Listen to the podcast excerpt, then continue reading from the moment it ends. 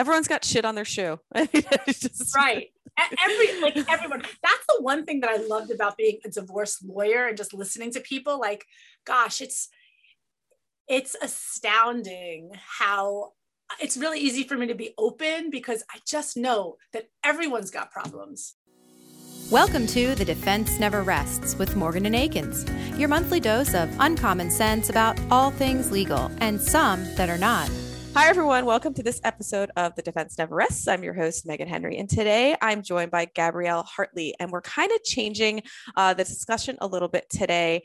Uh, we're here to talk about divorce. Gabrielle is a mediation divorce mediation specialist and uh, a divorce attorney and she just has a lot to say on the topic but also she just has i love her point of view on it and her approach and you know she wrote a whole book on it and i think um, you know uh, you you'll get a, a, lot out of listening to how she approaches mediation and how she advises you know clients and people to approach divorce to get through the process in a much cleaner and civil fashion. So i'm going to bring her in.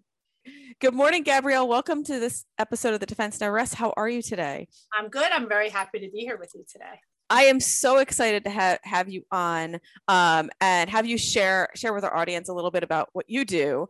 Um, and I'm just going to give like the the two cent version that that I have here. But you you are a divorce attorney and mediation specialist for you know people going through that that process. But tell me, how did you get there? Like, what made you go into this field? So this was basically divorce was about the last thing that I ever thought I would do. Um, when I grew up, my parents divorced when I was nine and my brother was 6 mm-hmm.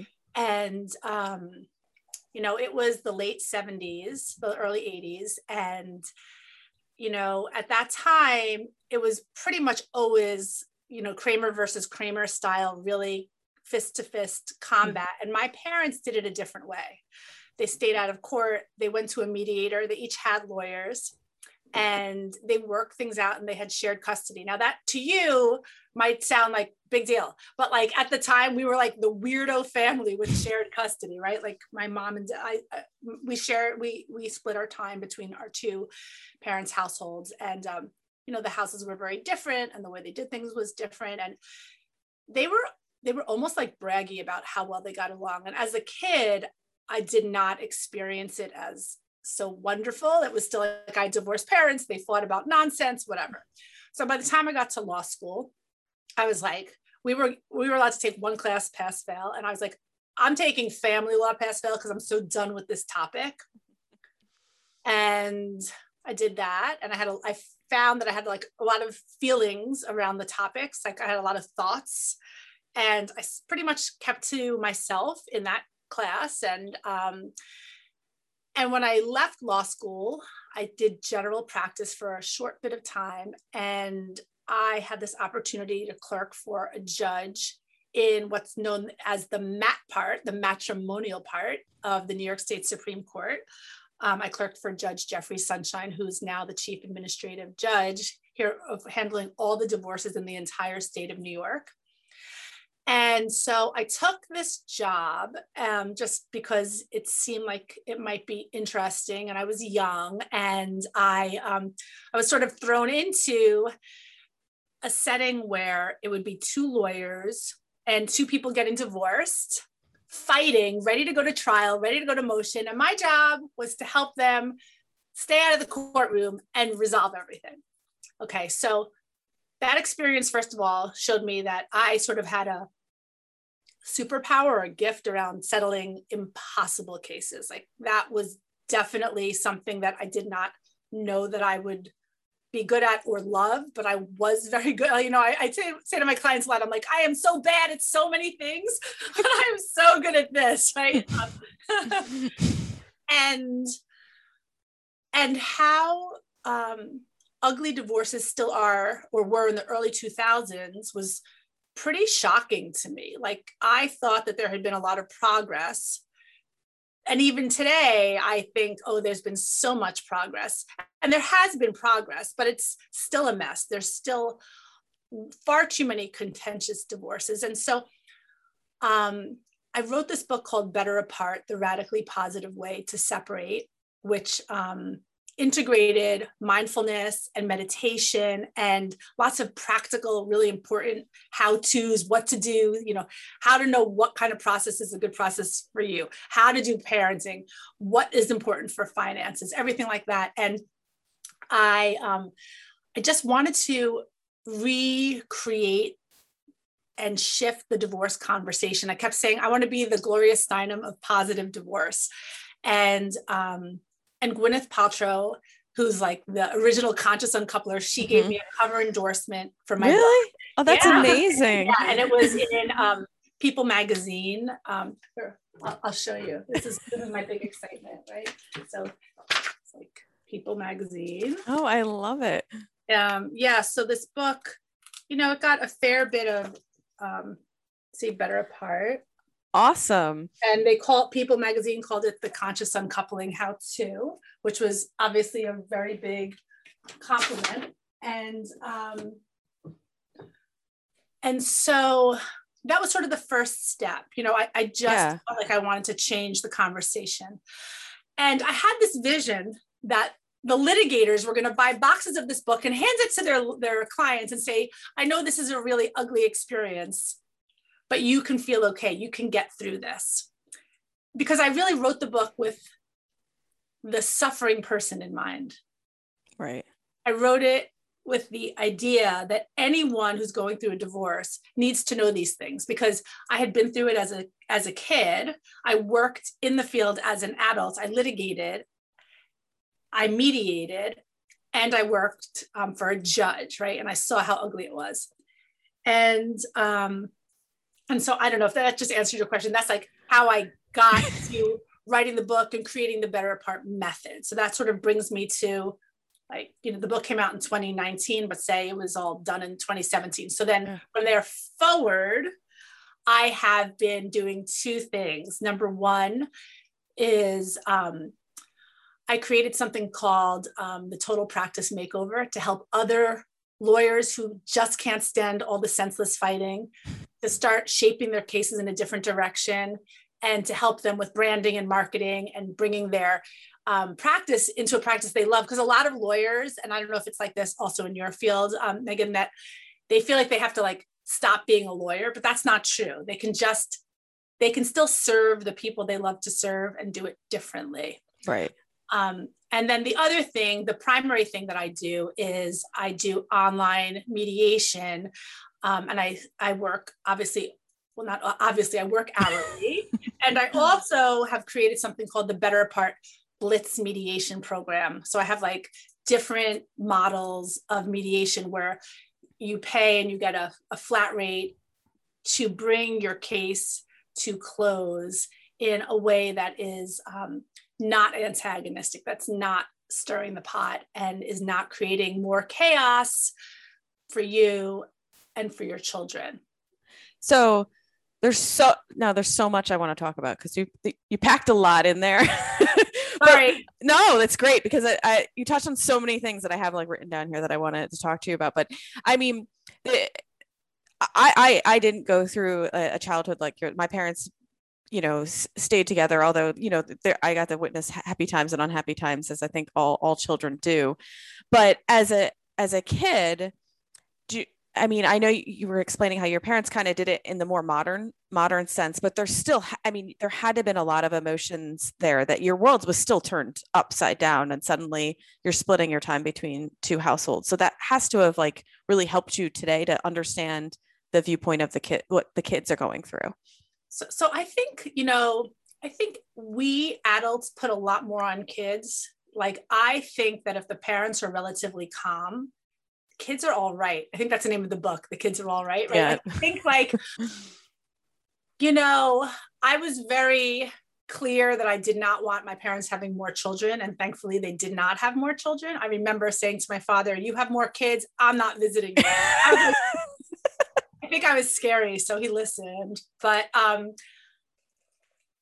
you know, I found something that you might find interesting um, a few years ago. I actually put it in my Instagram Instagram feed, um, there was, I found this Hello Kitty diary that I had. And there was a journal entry from like five days after my parents had this big fight when my dad moved out. And it says, like, Dear Diary, um, I am so upset. And I was like, oh my goodness, what am I going to write? because tomorrow is my last one digit birthday. Oh. Like it had nothing to do with all the, you yeah. know, it's just like, it's not, it, it, it, for me, it was okay. Like it was, sad because I was I remember I remember because um, my parents also brought my brother and me with the mediator to a therapist. They're very ahead of their time to talk about like what would be a good parenting plan. Um, and I actually chose that I wanted to see each parent every day. And so wherever I went to, whoever my thinking was, whoever woke me up, the other parent tucked me in. Yeah. Right? So I saw my parents both every day. And um, I was, I just feel like I was really lucky. And it's not like, oh, my parents were like just so happy with each other. Like it wasn't like that, but they still were able to um, minimize the toxicity in the house. And and I, I attribute, you know, some of that to my grandparents, you know, and my my parents, you know, ways of being.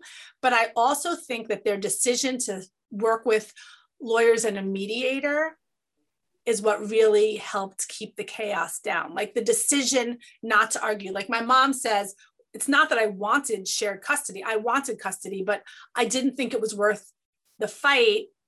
I didn't think it was worth the the hell that you and your brother would have gone through. Mm-hmm. And so um you know, they just they did things in a way that well now i am that person now i am mm-hmm. that mediator so I, I, guess you know i feel like it all worked out um, and and i just want other people to know that if these two could do it my if peter and ruth could pull it off so can you well and i mean it, there is so much emotion obviously involved in in the process and also a power struggle. I would i i imagine you see a lot of that that they there are a lot of parents trying to pull more their way. Well there's a lot of um there's a lot of focus on what's fair. Mm-hmm. there's a lot of talk around fair and i tend to start my mediations with a conversation around perception facts, truth, and fairness. And the reality of it is, you can roll the dice and let that stranger in black robes dictate your future, or you can hold your future in your own hands. That's your choice. But if you choose to go to court, you need to understand that it's not what you think. There's no magic truth serum, there's no mm-hmm. pot of gold at the end of that rainbow. The judge is not going to care about everything that you think matters. It's not necessarily going to be legally relevant. The judge in most places is so busy, they're not going to care about Taco Tuesday or Pizza Friday. You know, they're worrying about like health, um, safety, welfare of the kids, mm-hmm. and a financial disentanglement that is reflective of what the law allows. That's it. So if you're not divorcing someone who's completely out of whack, right? I mean, believe like I'm of counsel to a major litigation firm in Manhattan. There are cases that need to litigate, right? So, so obviously, if some of your listeners might be saying, "Oh, well, that sounds nice," but I need to go to litigation. that may be, mm-hmm. but for 95% of you, you don't need to go to you don't need to go to litigation, and um, what you do probably need is to feel heard Mm-hmm. And so that's a role a mediator can also play in this capacity. I mean, I, I think that holds true across litigation, even for for me. I mean, it, when I you know injured plaintiffs, they want to be heard. They want someone there to listen to what is bothering them and how this incident or what accident, whatever it may be, has impacted their lives, and they want someone to listen to them and care. And I, I think it just it translates across the board. I think people just want to be heard and they want their side to be heard and understood. And maybe not they might not get everything that they're saying but they just want someone to be like i hear you and i understand and let's figure this out.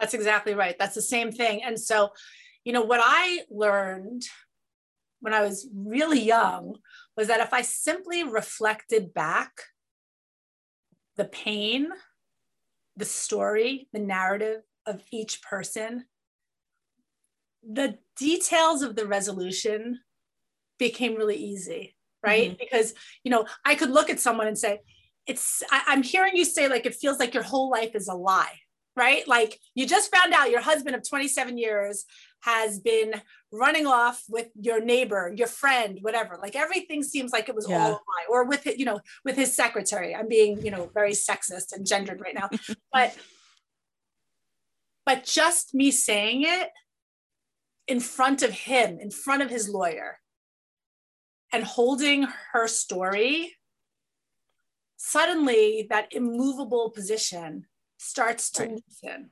Mm-hmm.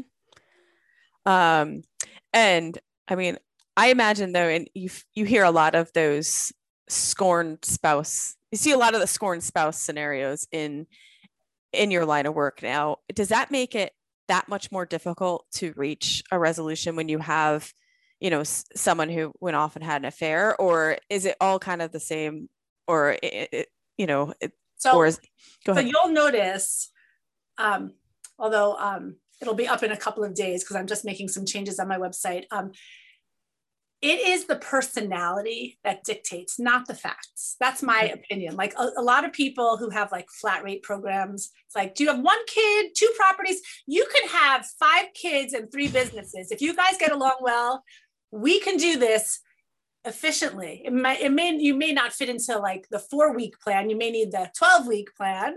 You may need two 12 week plans, but we can still do it, right? It, it's all about how complicated your interaction is. So if you find out that your spouse has cheated on you, how you respond is going to differ from person to person. Some people come in and it's like they're the first person who's ever been cheated on. she did this to me. She did this to me. But the, the reality of it is there's some kind of betrayal mm-hmm. probably in at least half of all relationships. So it may not be uh, an affair with a um, with another paramour, as we call it mm-hmm. in our separation agreements, but it may be a financial betrayal. You know, it may be a religious betrayal. Like there's mm-hmm. so many ways to betray right. somebody. And humans have the propensity of finding partners who know how to push our buttons. Those are the people we're drawn to. Right? It's like that tick those TikToks you always see like in every marriage there's one who's totally crazy and there's one who's not. It's like the opposites. I mean it isn't yes. that the opposites attract. Yeah. Except when we think about that when we're younger, we think like, oh, blonde and a brunette. right? How cute. Exactly. Well, so tell me about Better Apart though. How you know, how did you come to me it seems like you came to write this book out of you know your experience out of what you were seeing in, in your practice and you're like you know what? I'm going to put pen to paper and help people with this. Um, is that is that accurate or like how did you come to write the book? So i wrote the book because i just felt like somebody needed to let people know that they can feel better mm-hmm. after divorce and it's funny because now you know several years later there's a lot of divorce coaches saying this, right? There, there are um, more and more lawyers are getting trained to be mediators. And the shift is starting to take hold. I call it the positive divorce movement, right? Like if, if you see me on social media, I'm constantly constantly mm-hmm. saying the positive divorce movement is on. It it is a conversation change that just needed to happen. And I know that I can't do it alone. Mm-hmm. And so I'm constantly reaching out to other people who are divorce lawyers or divorce practitioners adjacent to write. I have a weekly blog that's 95% um, um, guest bloggers mm-hmm. because I want to amplify every single person who's in this divorce space who, who know that things can go in a more smooth way because when we when, when we're the um, professional in a divorce we're really setting the blueprint on how this family is going to function as they move right. forward. So I feel like we have a responsibility because how the adult professional functions, that is going to impact how the litigants, how the, you know, the, the two partners function. And then how they feel about themselves, that's going to impact the kids. And so it's like a cyclical yeah. thing. So at some point, this cycle of negativity, of shame, of divorce being in the shadows has to stop. You know, when Better Apart came out, um, many TV stations did not want to have me on because they don't want to talk about divorce because divorce is so negative. It's really a, a, a topic that is frowned upon. If you notice, um, in across most media channels, the only person or people we'll see is like Laura, uh, Laura Wasser, because she represents celebrities mm-hmm. exclusively, mm-hmm. and um, and people love to hear about celebrity but it's more rare you know um, to see somebody you might have someone who's a financial expert but just about talking about how you can get through your divorce and you know and feel better and do things differently that's something that is still just not mainstream and so that that's my mission is to bring it mainstream yeah. help more people know you know that they can do it which is why i do the positive the total practice makeover yeah. well and also just I mean, I think there are a lot of people who try to make keep it, you know, I wouldn't say positive, but not as in a negative tone as it always has been. But, you know, I think it always has, you know, you're always whispering down the lane, like, you know, oh, did you hear about, you know, so and so, and people gossip.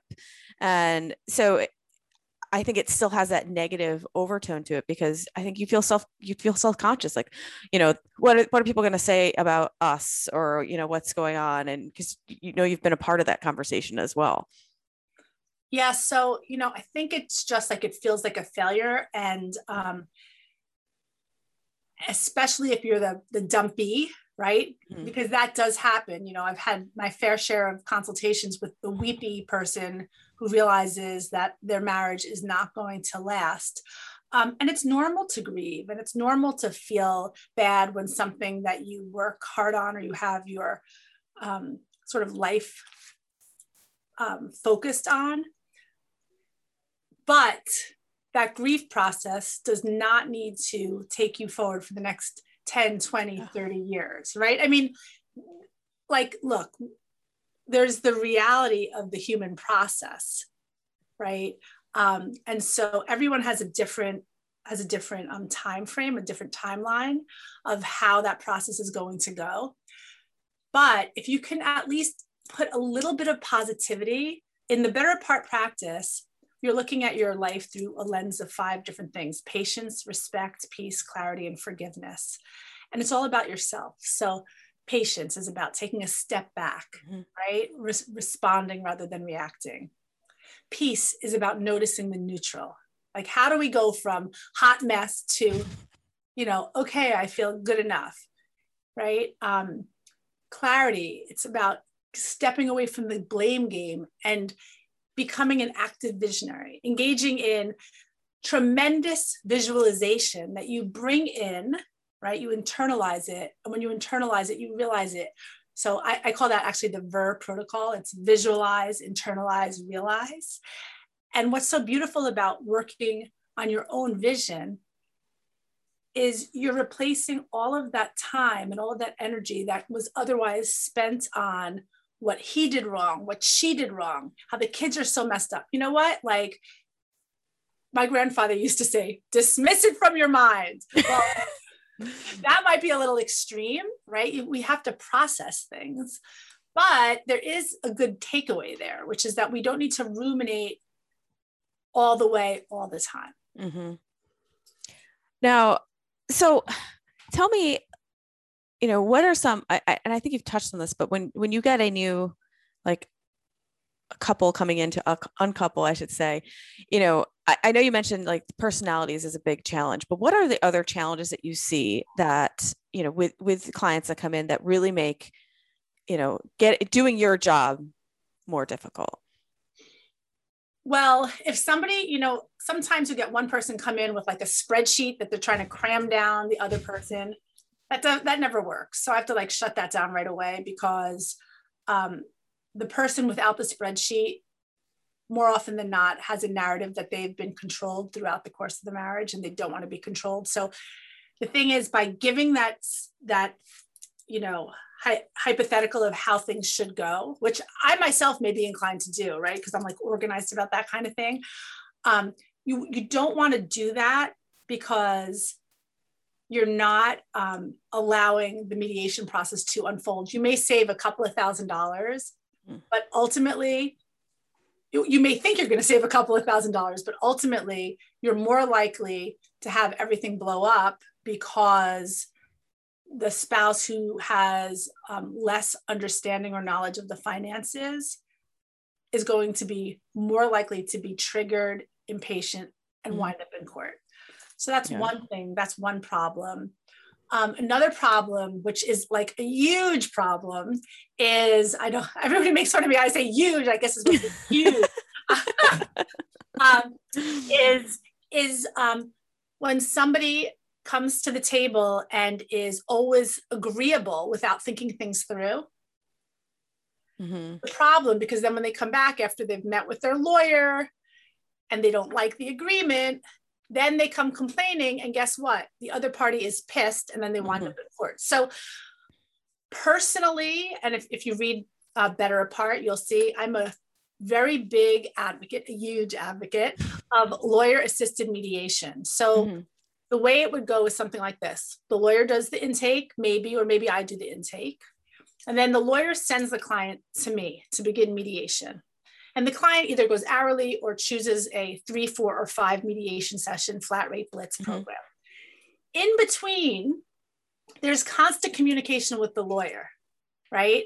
So typically, the lawyer is going to be working with the client and drafting the final agreement based on the memorandum of understanding that we get to in the mediation.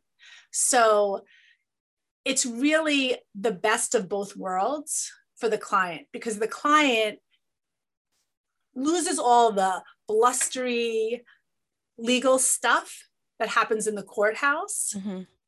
And they have the knowledge from their lawyer of what the range of outcomes should and can be and they have someone the lawyer on the side sort of helping them to negotiate because remember when you're a mediator our role is to be impartial and neutral right. so we can't um, advise clients as to what to do we can just help them to arrive at a resolution that is reasonable on both sides so i yeah. talk a lot about like recalibrate reset renew mm-hmm. right like because when we go through the um, recalibration stage, that's where we're getting neutral. We're like making sense of everything that's going on, right? And when we reset, we're now open to consider possibilities. And renewal, that's like, again, where we're an active visionary. Yeah. So, what do you think about, and I because I, I see this happen a lot, or I've seen it happen a lot more frequently, that I, I see couples separating in a sense, but not fully divorcing, but kind of sharing the marital home. And then, you know, one, you they kind of, yeah, nest. Is that, the, is that the proper term? Yeah. Like, how do you, I, I've been talking to people, but like, how does it even work? I feel like you would be in your house and then you would go somewhere and then you're like your the other spouse would come and like nitpick everything you did or did not do while you were there. Yeah, I mean nesting. First of all, nesting used to be like I, I wrote an article a long time ago that was like leave nesting to the birds, right? But but nesting is actually becoming a lot more popular with mo- the millennial generation um, is is nesting a lot more than than my generation um, was doing it. You know, go Gen X. um, so this is how it works the kids remain in the marital home. The other two parties either get a sort of neutral space that they share, so they just rent one other place or buy a place, or if there's enough resources, each person gets their own place separate. And there are ground rules for the marital home. Usually, you don't have new significant others in the marital home. Um, you can still be divorced, by the way, and do this. You are divorced. You can totally be divorced and nest. So, um, so nesting is best when it's short term. Mm-hmm. Because it yeah. feels like a recipe for disaster to me. Like it, it really depends on you and on your personality and on your dynamic. Like it wouldn't work for me, certainly. Like one of my biggest pet peeves is my husband leaves his clothes everywhere. yeah, mine too. So- It's so, So like if I was divorced from him and I'd come home and there were clothes everywhere, like that would not work. yeah, yeah. Right now, I'm like, are you in college? Like, wh- why? why is there clothes on the floor? Drives me insane. and dishes in the sink. Exactly. So, I mean, if you're going to nest, you have to have clear ground rules about absolutely everything. And you should have a check in at least once a year, if not more, to see, hey, how's this working?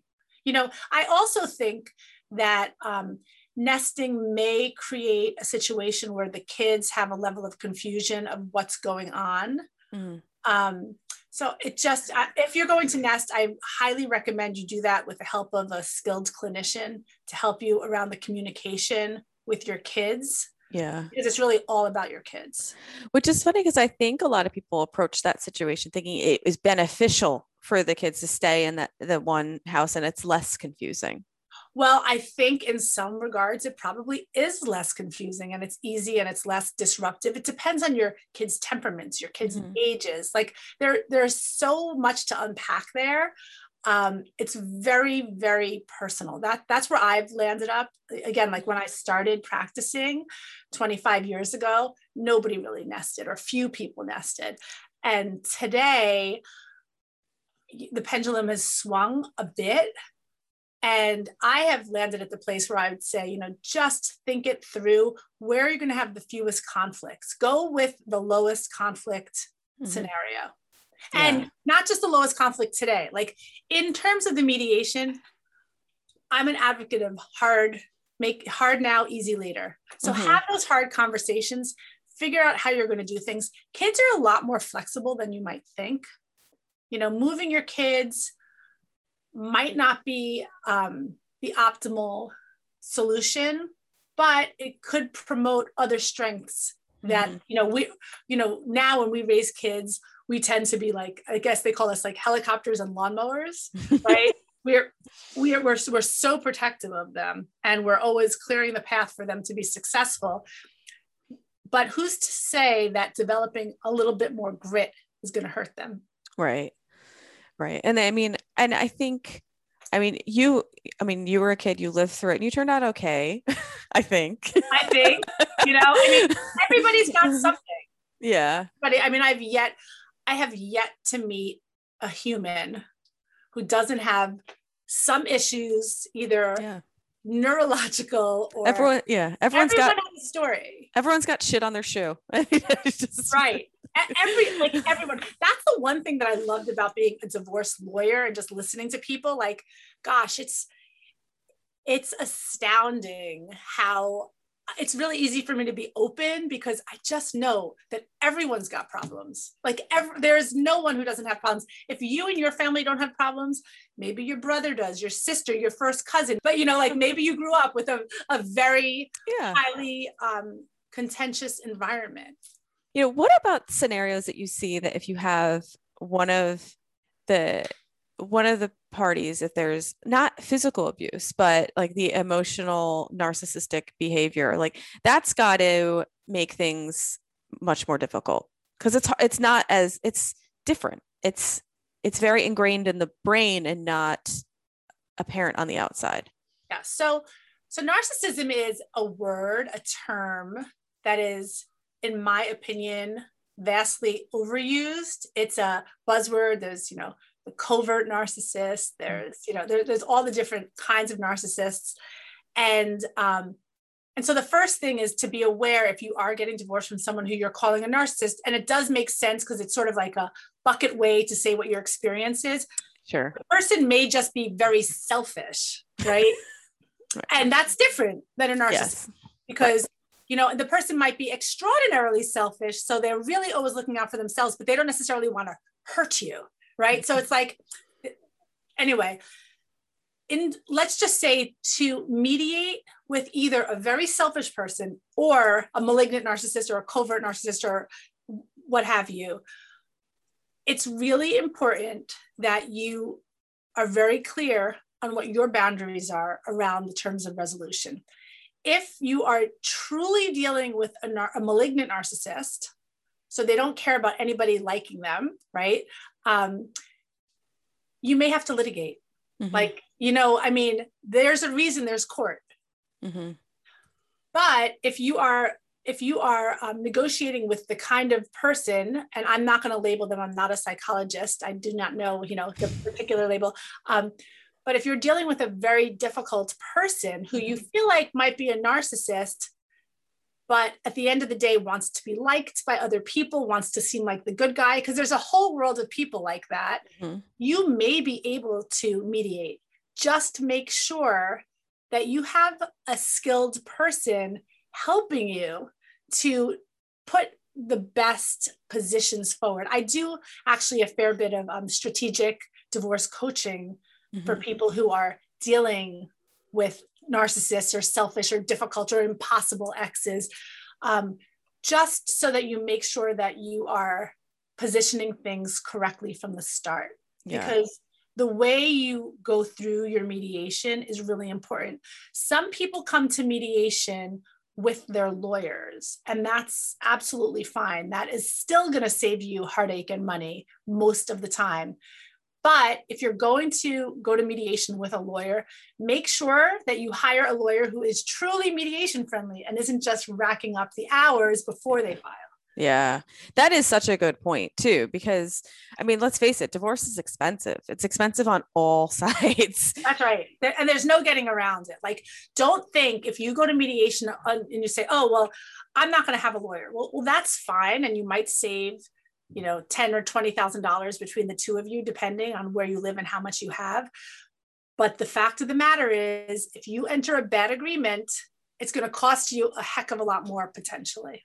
Yeah, and I I've seen that um, with some people I know ask, asking me for you know recommendations of attorneys they can seek out now to help right. them through through you know get out of a, a bad decree um, and you can't actually get out of property settlement. In you know, you you might be able to change things pertaining to your children, but typically that's about it. Yeah, which I guess that is probably the most important part, but still, still extraordinarily difficult and expensive. Right. and so, and is that why you came up with with your your model, your flat rate model, to kind of make it a little more I, I want I don't want to say cheaper, but like accessible and it's not really overwhelming. Accessible. It's yeah, and it's also like there's a lot of people who just want to be done. There's people who come to me because they've been with their lawyers forever and they just have had enough. They just want to be done, right? And then I have like the easy peasy model. It's you know two sessions and a couple of phone calls, and then I give them the memorandum of understanding. Um, I have a middle of the road, and I have it's complicated and yeah i i created these flat rates also to to ensure that they would be done in a certain amount of time you know because divorce is dragging on and on is just not necessary the reason it takes so long often sometimes yes discovery is needed and you know we need time to get all the documents and absolutely but oftentimes it's just because the courts are overcrowded mm-hmm. or it's because the lawyers aren't getting to things when you do a blitz program, you can schedule sessions either weekly or every other week so that you're done and you can move on to the grieving process, to the dealing, you know, and you know the the divorce the the the um, breakdown of your relationship that's really hard and that you're not sure. going to finish in six weeks right no. Like there's no way.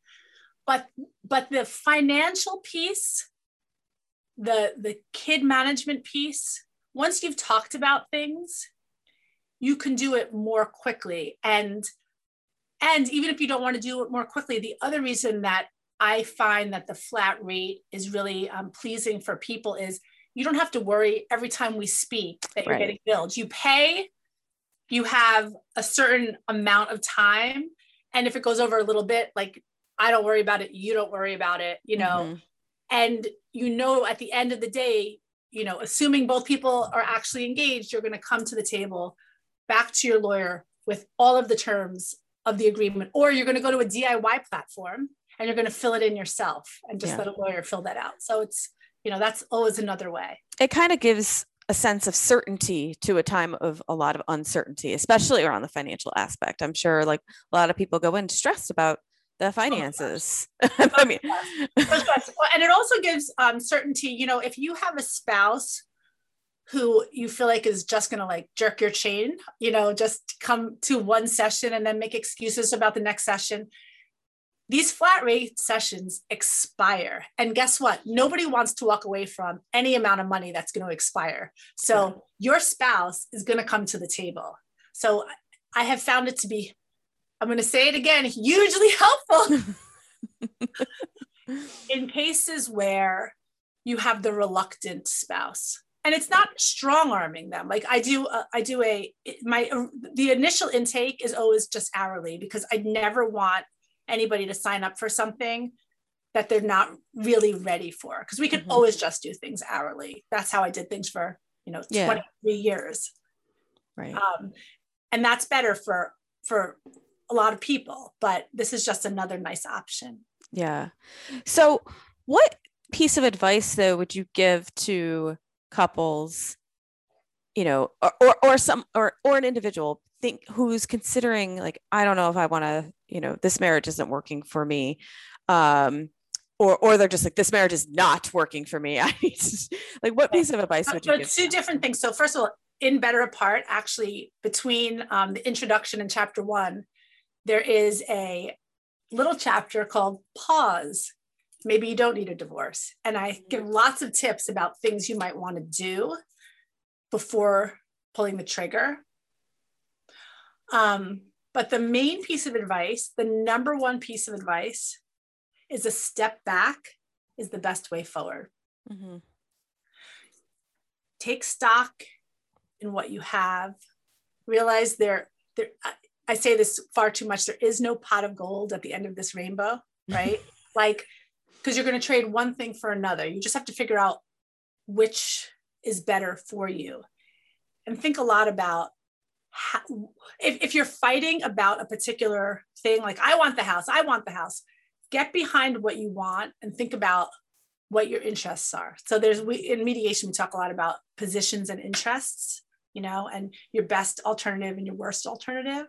Um, if you can have a conversation with yourself about why you want what you want and try to figure out why your ex wants what he or she wants mm-hmm. you're going to have a much better chance of, ha- of reaching a reasonable resolution yeah and i i do think that also tra- again it translates over to like what i do you know and uh, and uh, what i always say is like you attract you know you attract more bees with honey if, if you can kind of try to play nice in the sandbox even though you know you might have a contentious relationship with you know opposing counsel or whomever eh, you get a little bit further if you work together and i know in, in divorce it's eh, that's probably a lot more difficult than no. that well it's sort of the same it is true there are certain lawyers who i have had like a visceral response to because it feels like they just don't give a crap about the kids and that makes me sort of crazy. yeah. Um but by and large people are doing the best they can, even those impossible lawyers. And so I guess that's the story I tell myself, right? Yeah. Even though they seem to be heartless, they're doing, they're doing the best they can. Um, so one thing I was curious about though is, you know, after you know initial quarantine and lockdown and stuff, people were saying like, "Oh man, there's going to be a lot of either babies or or divorces at the end of this." Have you seen like an uptick in the last you know, year? Interestingly, in the beginning of quarantine, yes. And now, um, similar to the baby thing, what I've heard is that it's actually not true. Like more people are not getting divorced and more people are not having babies, but we're we'll have to see how that, you know, as the world opens up. Yeah. I do think that people having spent more time together may be ready for more civilized divorces because yeah. they've had more time to talk things through because they were forced to yeah. just stare at each other for the last year and figure out like, oh my God, better apart. Maybe we're better apart, right? Like um so okay. We're we're running towards the end. So now I have some off topic questions for you. um, well, actually, before before we get there, um, when what career, if you weren't sitting where you are today, what other career path do you see yourself in? Oh gosh, you know, I, I ask myself that a lot, and I know this is going to sound crazy, but like I love my career. I can't really picture doing something else. Um, even though there are jobs that sound like more sort of stylish or exciting, you know, um, maybe I'd do the same career path in, you know, in Midtown in a fancy office and wear cooler clothes, you know, instead of in my basement, right, online. But um, I really love what I do. I, I've been doing it a long time and I, I have had points of reflection, but when it comes down to it, um, I feel like I'm just well suited for this. And um, I, I, know I wish I had a more exciting answer for you, but I, I really don't feel like there's a path that I wish I took. I will say, I wish I had known myself better mm-hmm. younger because well, I don't feel like I wasted. Don't we all? don't yeah, we all? yeah, I guess so. I guess so. But I'm saying like I I wasted time. Here's a message to all you lawyers who are stuck in a practice that you don't like, which is why I think I I do this total practice makeover four times a year. Um, the next one is starts June 7th. Um, and then I have ongoing one to one with lawyers who just want to like their job better. I wasted so much time in a litigation practice, which I really just never had my heart and soul in. Yeah. And had I been doing mediation earlier, you know, I just think I'd be at a, another place now, but like really maybe I'd just be doing the exact same thing, but for more people. Yeah. I will say, I, I think about sometimes like a career that I wish, or I, I, eh, I romanticize about yeah. is I would love to be like that person who writes like trashy romance novels and like, yeah, that's the thing. Like I wanted to write books. Like I've written a book. Like oh, yeah. Collins published it. Like I'm writing another book right now. You know, like I have I've done the things I want to do. Like when I was younger, I thought like, oh, I want to be a talk show host. But like now, like every I've been invited to co-host lots of podcasts, and I'm like, I don't really want to. You know, it's just funny. Like maybe yeah. I'm just settling in. I think you'd be a great host. I'm told that. People want me to co-host with them. You know, I always say I'll be happy to co-host a show. You know, I'm, yeah. I'm happy to like if you bring a guest who you feel a little overwhelmed with and you want me to help, like I'm there. No, I think you could have like gabbing with Gabby. Come on. I know. That's funny that you should say that because originally, yeah, that was one of my titles. it's, it's, good. Um, I, I, do have a little YouTube channel. It's called Divorce Talk and More. Yeah. And then, so what what sort of stuff do you do on there?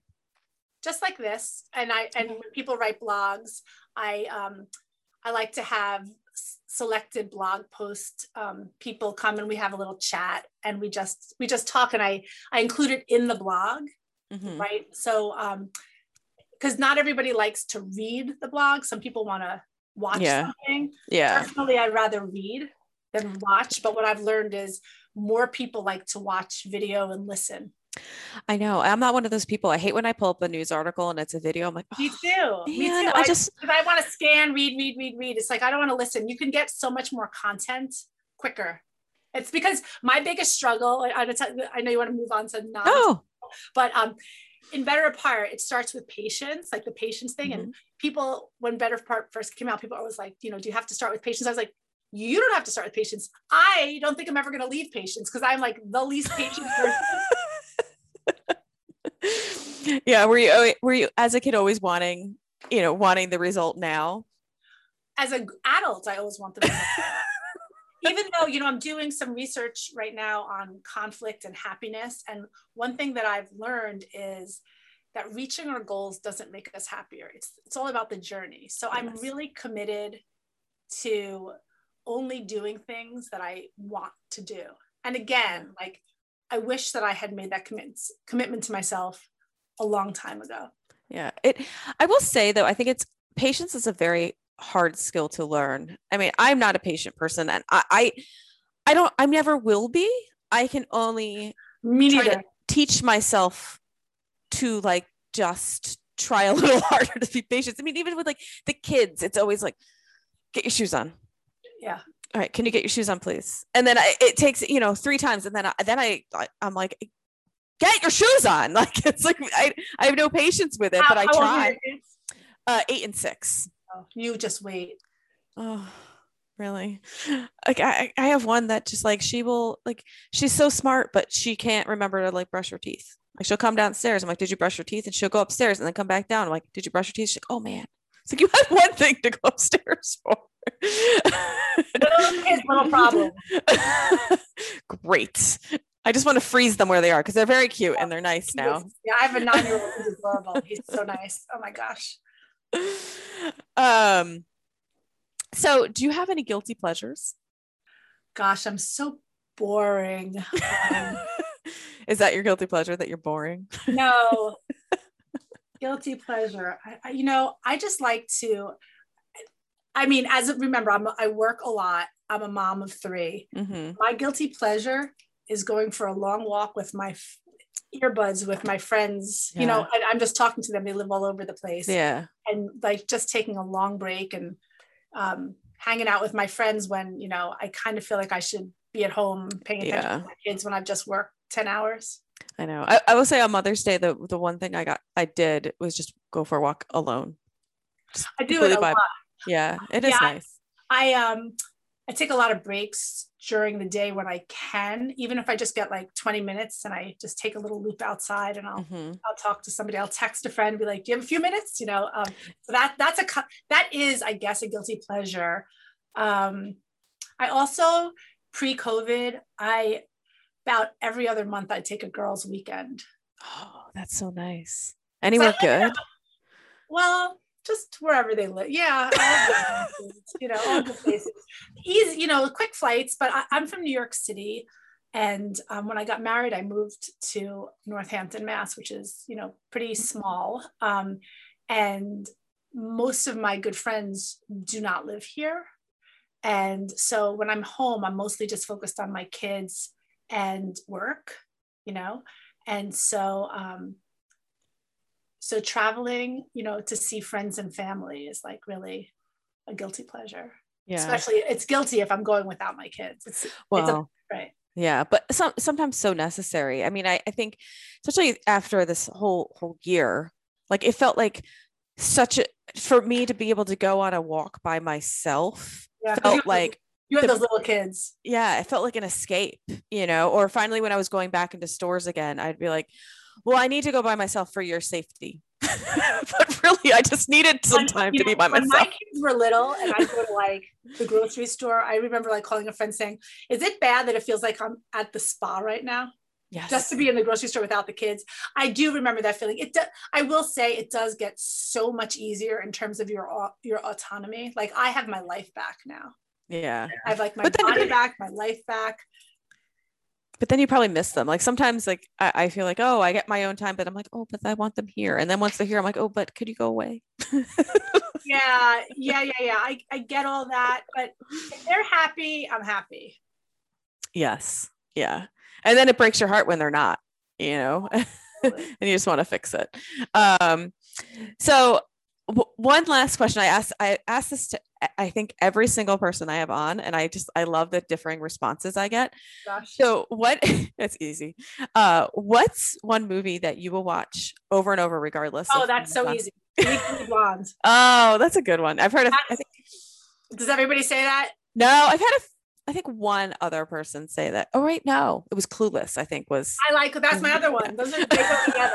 Um, Clueless and Legally Blonde, and I think it's like you know where I grew up. I went to a large public high school in New York City, and you know it wasn't like super cool to be. I don't know if it's ever super cool to be like you know the girl raising their hand. Um, but when I got into Cornell, my boyfriend at the time, um, who is a very nice person, I I actually set him up with his wife in our twenties. Mhm. Um, um, but he said he was like, "Get out of here." He was like, you know, number one or two in class, and I was like, "What?" And and in Legally Blonde, where Mhm. It's like, what? Like it's hard? yeah, like it's hard. You got into Harvard, like it's hard. So that really resonated with me. But I don't think I really realized That's why it resonated with me till I like watched it years later. Yeah. Like when it first came out, I don't know when it first came out, but I was relatively young. Yeah, and he was just being a stupid teenage boy at the time. Yeah, exactly. Like to think that they've changed. Mm-mm, I don't think so. I know somebody was, I was talking to a friend yesterday and she was saying, um, you know, our, our generation of men, you know, making some statement. She, was talking about how different like this next generation of men is going to be. And I'm thinking like, I actually not thinking, I said, let's see. yeah, I, I will give it a let's see. I mean, I, I'd like to think Maybe a That- little bit better. yeah, I'd like to think that I think there's more. And again, I have no no stats for this, but I, I think there are more moms working with careers than there were when maybe we were growing up. Yeah. Um, And- 100%. and I think sons and daughters, but sons see that and have a different level of, I think, respect for the a, a career for a, a woman, and then may not have happened just by chance when the when our generation were growing up and the generation before that. Yeah, I mean, in my family, going back to my grandparents, who were the women were both born in the early 1900s, like Mhm. 1911 and 1914. And actually, even my great grandmother, one of them, they were all career women and they all sort of supported the men. Awesome. That's awesome. But that's like weird. That's not usual. That was that is very, I think, unusual for my grandmothers each had my parents when they were in their 30s. Wow. Yeah. I had like the opposite. So my well, I guess on my my mom's side of the family, I mean, my my grandfather he, he was the American dream. He built his own business, you know, but my my grandmother didn't work. And then growing up, my my dad worked and my mom dabbled in like travel agent, but she didn't I mean, she didn't really she was always there, you know. My mom was an artist until my parents got divorced. Okay. Then she My, had to my mom did this. You see my painting? She did Uh, that. when I've been looking at that painting. It's beautiful. my grandmother died. I was like, I'm taking that. yeah. Yeah. I love it. I do. I do too. Thank you. Um, well, it has been such a pleasure chatting chatting with you, and I like picking your brain about divorce and mediation, and just hearing about your philosophy with it. So, you know, let our guests, our listeners, know um, where they can find you and where they can find your book, um, and you know how they can reach out to you. Sure. So um, you can find me at gabriellehartley.com. If you're looking for mediation, just click on getting divorced um, or click on mediation. If you're a divorce professional who's looking to love your work, click on divorce professionals and it'll lead you to the total practice makeover. Um, so again, that's gabriellehartley.com. And my book is available on Amazon at Barnes and Noble or at your local bookstore. They can order it. Um, and it's called Better Apart, the radically positive way to separate. And it's been so nice um, having this opportunity to chat with you. Thank you, and I'm looking forward to the the new book when it whenever it comes out. Do you have a timeline on that? I do not. Okay. Well, we'll just wait. well, thanks again for coming on. And for all our listeners, if you like what you hear, please like and subscribe. You can find us on Apple Podcasts as well as YouTube at The Legal Navigator.